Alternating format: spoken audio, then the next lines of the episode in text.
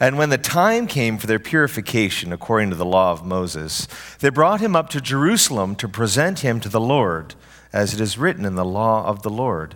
Every male who first opens the womb shall be called holy to the Lord, and to offer a sacrifice according to what is said in the law of the Lord, a pair of turtle doves or 2 young pigeons. Now there was a man in Jerusalem whose name was Simeon, and this man was righteous and devout, waiting for the consolation of Israel, and the Holy Spirit was upon him. And it had been revealed to him by the Holy Spirit that he would not see death before he'd seen the Lord's Christ. And he came in the Spirit into the temple. And when the parents brought in the child Jesus to do for him according to the custom of the law, he took him up in his arms and blessed God and said, Lord, now you're letting your servant depart in peace according to your word.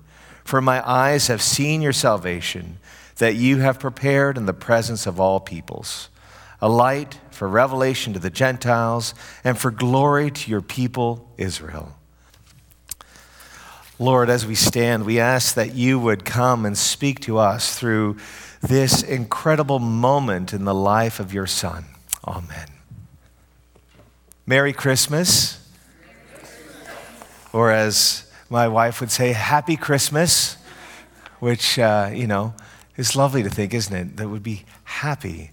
And that it would be happy not because informed by necessarily the events of yesterday, or I was certainly happy after our Christmas Eve pageant because it was just glorious in every way, especially when the altar started to rock back and forth for the presence of the shepherds. I was like, this will be exciting, but I was very happy. But the happiness really is to do more with what God has done for us.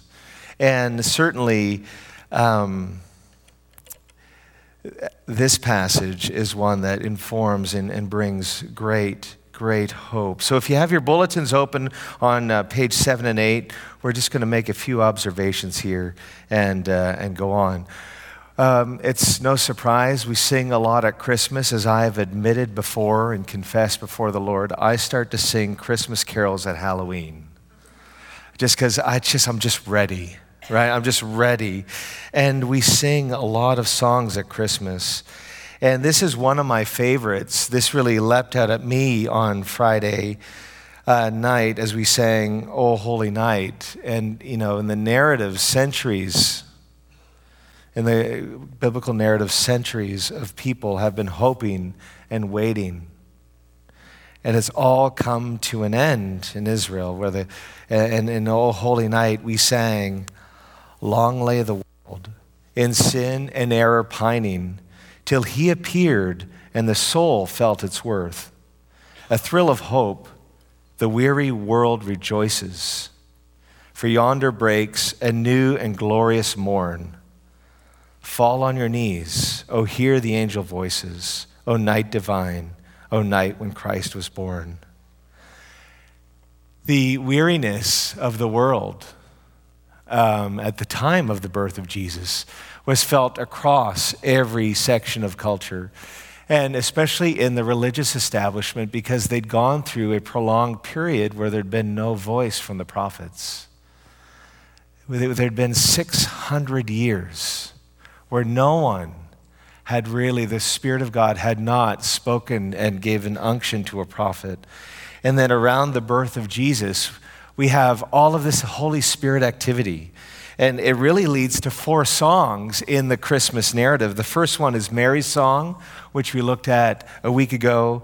The second is Zechariah's song. The angels sing to the shepherds. And then we have Simeon's song. And if you look with me in the passage, we can see how this song is inspired. And so in verse 25, bottom of page 7 in your bulletin, we read that now there was a man in Jerusalem whose name was Simeon. And this man was righteous and devout, waiting for the consolation of Israel. And here's the surprise, and the Holy Spirit was upon him. The Holy Spirit had been upon certain people for certain times and for certain tasks. And here we have what is thought to be an aged man. And the big surprise here is that the elderly are not discounted from the work of the Spirit. It's not a surprise to us because we all know stories, right, of people who are old in years who are doing great things. It's to the point where when we used to do Prison Alpha, where we go into the local prison in London in our parish, I would, on the first day, we would do this introduction of the Christian faith, and I just get them, if you have a grandparent who's alive, raise your hand. You know, a lot of them would raise their hands. I said, well, and if that grandparent is praying for you, just keep it up, and all the hands would be up. And so you might think that you've come to the end of things, but you've got to realize if your grandmother, for most of them that's who it was, is praying that God would get a hold of you, your grandmother and the Lord have got you right where they want you. So you can, you know, pray a prayer now, or we can wait to the end of 10 weeks. And sure enough, everyone who had their hand up eventually came to faith. And I would say, looking back on my life and my grandmother who lived with us at the end of her life till about 104, I tell this to my parents, and I think it's acknowledged that her prayers for me are a lot of the big reasons why I am here doing what I'm doing. But it was not thought of to be a possibility at the time of the writing of this text. And it's a great surprise, and it's a great fulfillment of the prophecy that what would happen when Messiah would come is that there'd be a great outpouring of the Spirit of God, and that the hearts who'd gotten hard of the people would return to flesh, and that the Holy Spirit would no longer be on the elite, but would be on everyone, especially those for whom society thought no longer had anything to contribute. The young, the old, women, and men. And so we see this great equalizing movement where all of a sudden, the available are filled and moved with the Spirit of God. And so we see here that he was righteous and devout, which is really code for he ordered his life so that in every decision, his relationship with God came first.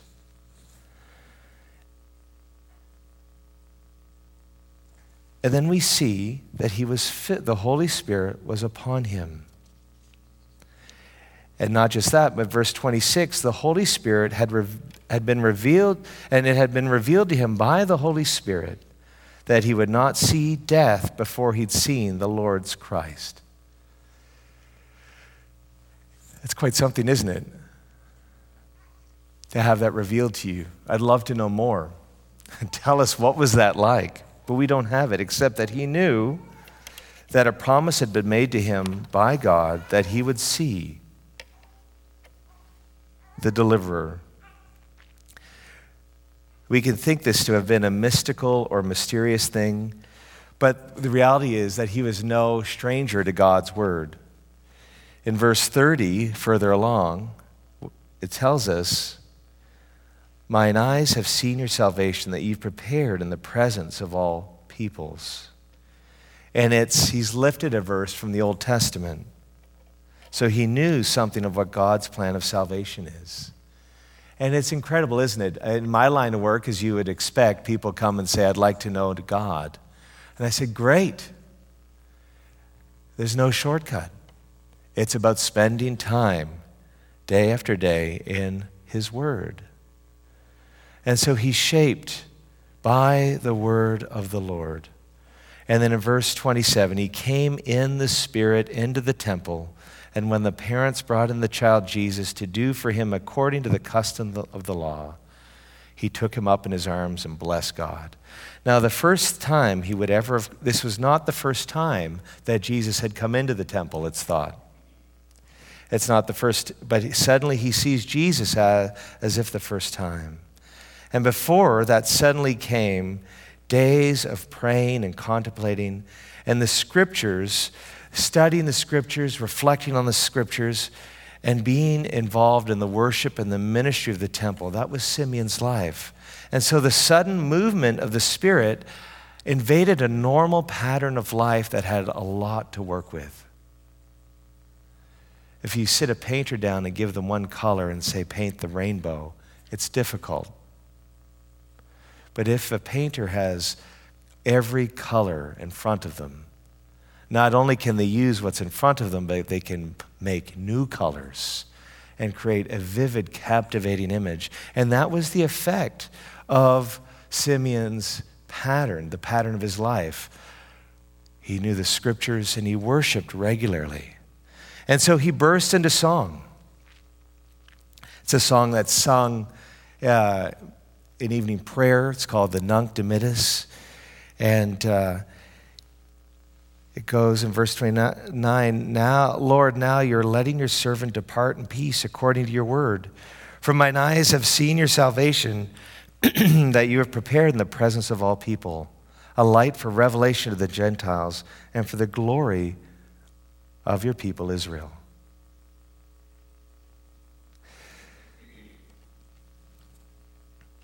This child, in verse 34, it carries on a bit more, which you don't have in your bulletin. It says this: this child is destined to cause. So he sings and then he prophesies. He gives it all that he has, and I love it. He says, the child is destined to cause the falling and rising of many in Israel, and to be a sign that we've spoken against, so that the thoughts of many hearts will be revealed. And then he turns to Mary, and he says, and a sword will pierce your soul too. So what does this song mean? What does it mean? What's he getting about? What's he praying? What's he prophesying? Well, you and I, if you've done any history, are accustomed to hearing about the rise and fall. We've heard of the rise and fall of the Roman Empire. The History Channel, for some reason, this time of year is always showing episodes of the rise and fall of the Third Reich. I guess people watch it. And recently, we've even come across podcasts that talk about the rise and fall of a church. But what is prophesied here is that not that Jesus will cause the rise and fall, but he'll cause the movement of the kingdom, which is the falling and then the rising.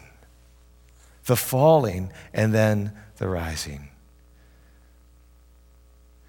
To fall, in the biblical term, refers to the judgment of the haughty and the arrogant.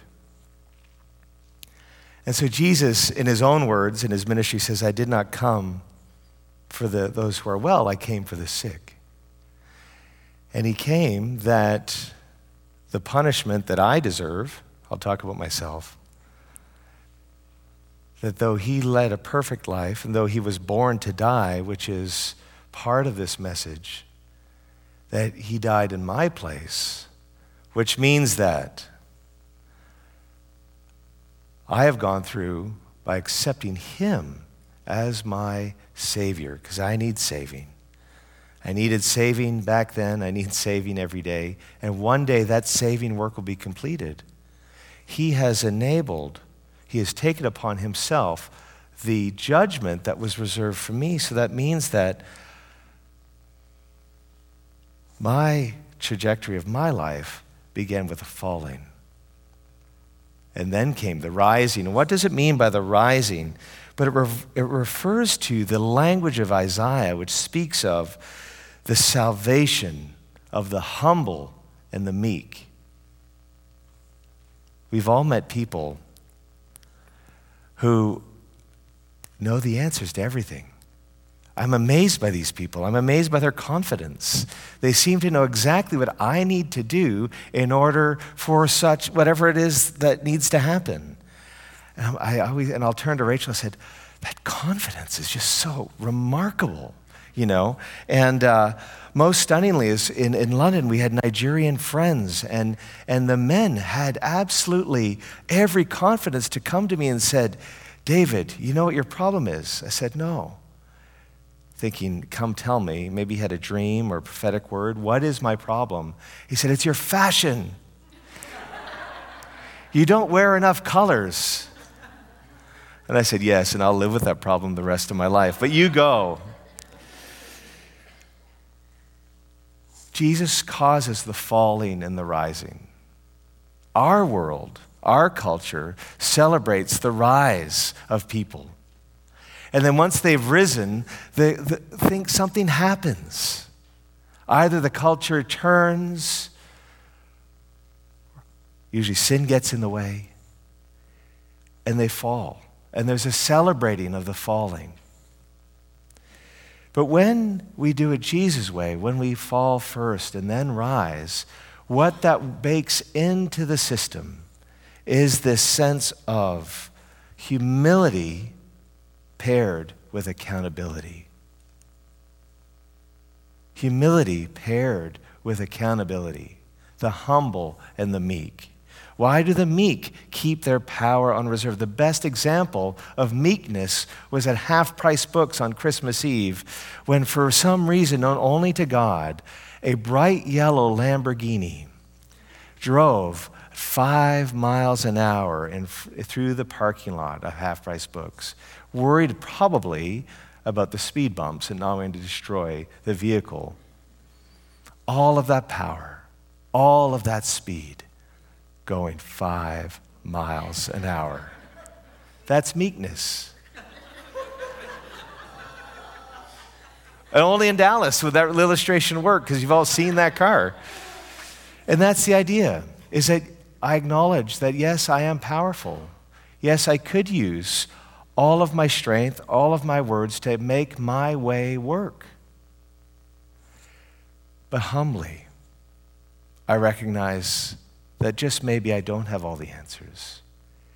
And as I follow the leading of Jesus, I use all of that instead of furthering my goal to furthering his goals, to serve instead of being served, and to do it not on my own, but in community where there actually is accountability, where people actually say, hey, I think you've overstepped. You can't say that. You need to apologize. That's the picture of Christian community. That's the picture of the church. Jesus has come, and for those who have eyes to see him and hearts that will respond to him, there is a humbling he invites us into that is the making of us. And then Simeon goes on, he says, and he will be a sign that will reveal the hearts of many. A sign that will reveal the hearts of many, which means that he will speak, and all of a sudden what is in the hearts of those who hear him will suddenly be revealed. And then the sword is a foreshadowing of the cross, that this baby has actually been born to die. And so what would it look like for you to have a new song in your heart in 2022? What would it look like? Well, this is where Simeon is such an example. It doesn't matter what your qualifications are, doesn't matter your pedigree, doesn't matter how long you've spent in church. There is an invitation to you to be like Simeon, to be filled with the Holy Spirit. And this is the question that I ask my Presbyterian friends, which is, tell me, how can you have more when you already have everything in Christ? Because the scriptures tell a story for us, to prepare us for life, that speak of a more that isn't just up here, but is also here. And that as we live it out, we see God do things. What would it look like for you and for me, for this church to be overflowing? Well, it would mean to look ahead and to plan where and when we will invest in a relationship with God. So you've heard us say it before. In January, on the 21st, we are restarting our worship nights. We're not doing it alone. We're going to do it in conjunction with other churches in the city, but we're going to host it here at Redeemer. It'll be an evening of informal worship and prayer, and a wonderful way to come and to plan to meet with him.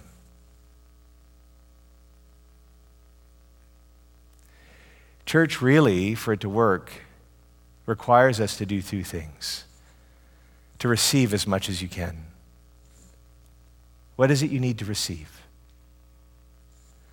Prayer, encouragement, support, community. Receive as much as you can. And do that before you start to think of the other equation, which is to give as much as you can. And when we say give as much as we can, we mean not just money. I think in Dallas, money is the easy thing for people to give, but it's of your time and of your effort. It's to be present. And so in a couple of weeks, we're going to be talking about these community groups we've relaunched, call them connect groups. And is this something that you could give your time to? I know some of you are in them already, but this is also a way to receive as much as you can. And then what would it look like to position yourself so that the Holy Spirit will begin to prompt you? Maybe not so that you come into church, begin to sing and prophesy over a child. I mean, as great as that would be, boys, that would wake somebody up before they had coffee at 9 a.m, just over there by the cones. La, you know, I could see some of you doing it in my mind, and sometimes when I can't sleep, I play it out. The Lord has designed every one of us and given us hearts and interests so that we have these pursuits, that as we pursue them, we would meet Him in them. And what enables us to discover more of the Lord is by doing two things: taking His word into our hearts and into our minds on a regular basis, and worshiping together. I went through a particularly dry period in Bible reading, and so I had a friend in the congregation. I said, hey, let's commit to read the scriptures together, not in person, but we'll just go through this reading plan together. And then once you're finished, just text me your thoughts. And of course, he was an early riser, and from somewhere this competitive spirit came up, so I wanted to be the first to text, and then he wanted to do the same, and it just kind of got out of hand and worked wonderfully for the reading, but anyway, we became very competitive. But no prize was given, so there we are. And then the third thing is that as we pursue these interests, God has given us these interests, these hobbies, these things that excite us, so that in the pursuit of them, He would meet us in them. To be moved by the Spirit in 2022 might require you to take up a hobby. I took up a hobby when I arrived here, and I never thought it would lead to ministry opportunity like I found. I never thought I would have 7 smokers in my backyard. Neither did my wife, but there we are. There's something about it that when I pursue this, I meet God in it. What are your hobbies? What are your interests? Is this the year where you take up something new? Because when the Lord seeks to bless us, He seeks to bless the things that are in our hands. And if we have nothing in our hands, He has to work a little harder. But some of you have things in your hands, and you wonder, is this really spiritual or not? And the truth is, if you offer it to Him, He will come in. And then all of a sudden, as you do this hobby, this interest, it will be as if something of heaven is on it. And lives will be changed, and you will meet Him in it.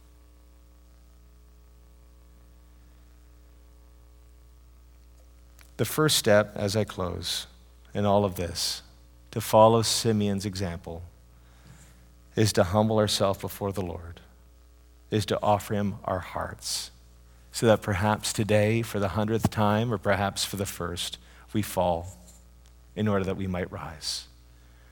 Where we just recognize that we don't have all the answers. We recognize we need saving. We recognize that we need help.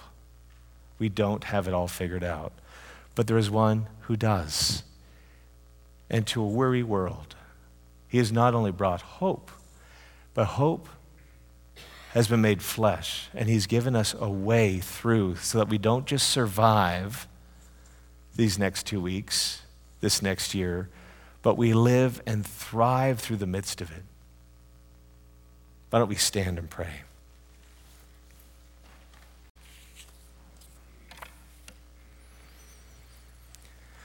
Lord, thank You for the gift You've given us in Your Son.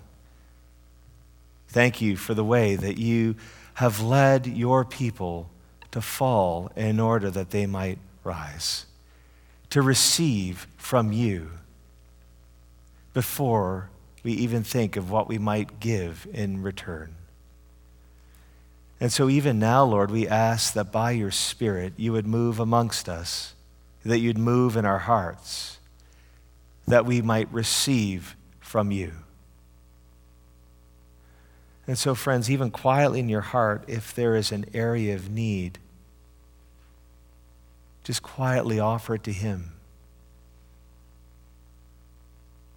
If there's an area you know you need to put an end to in your life, maybe it's anger, maybe it's, I don't know, take your pick. Lord, offer it to the Lord.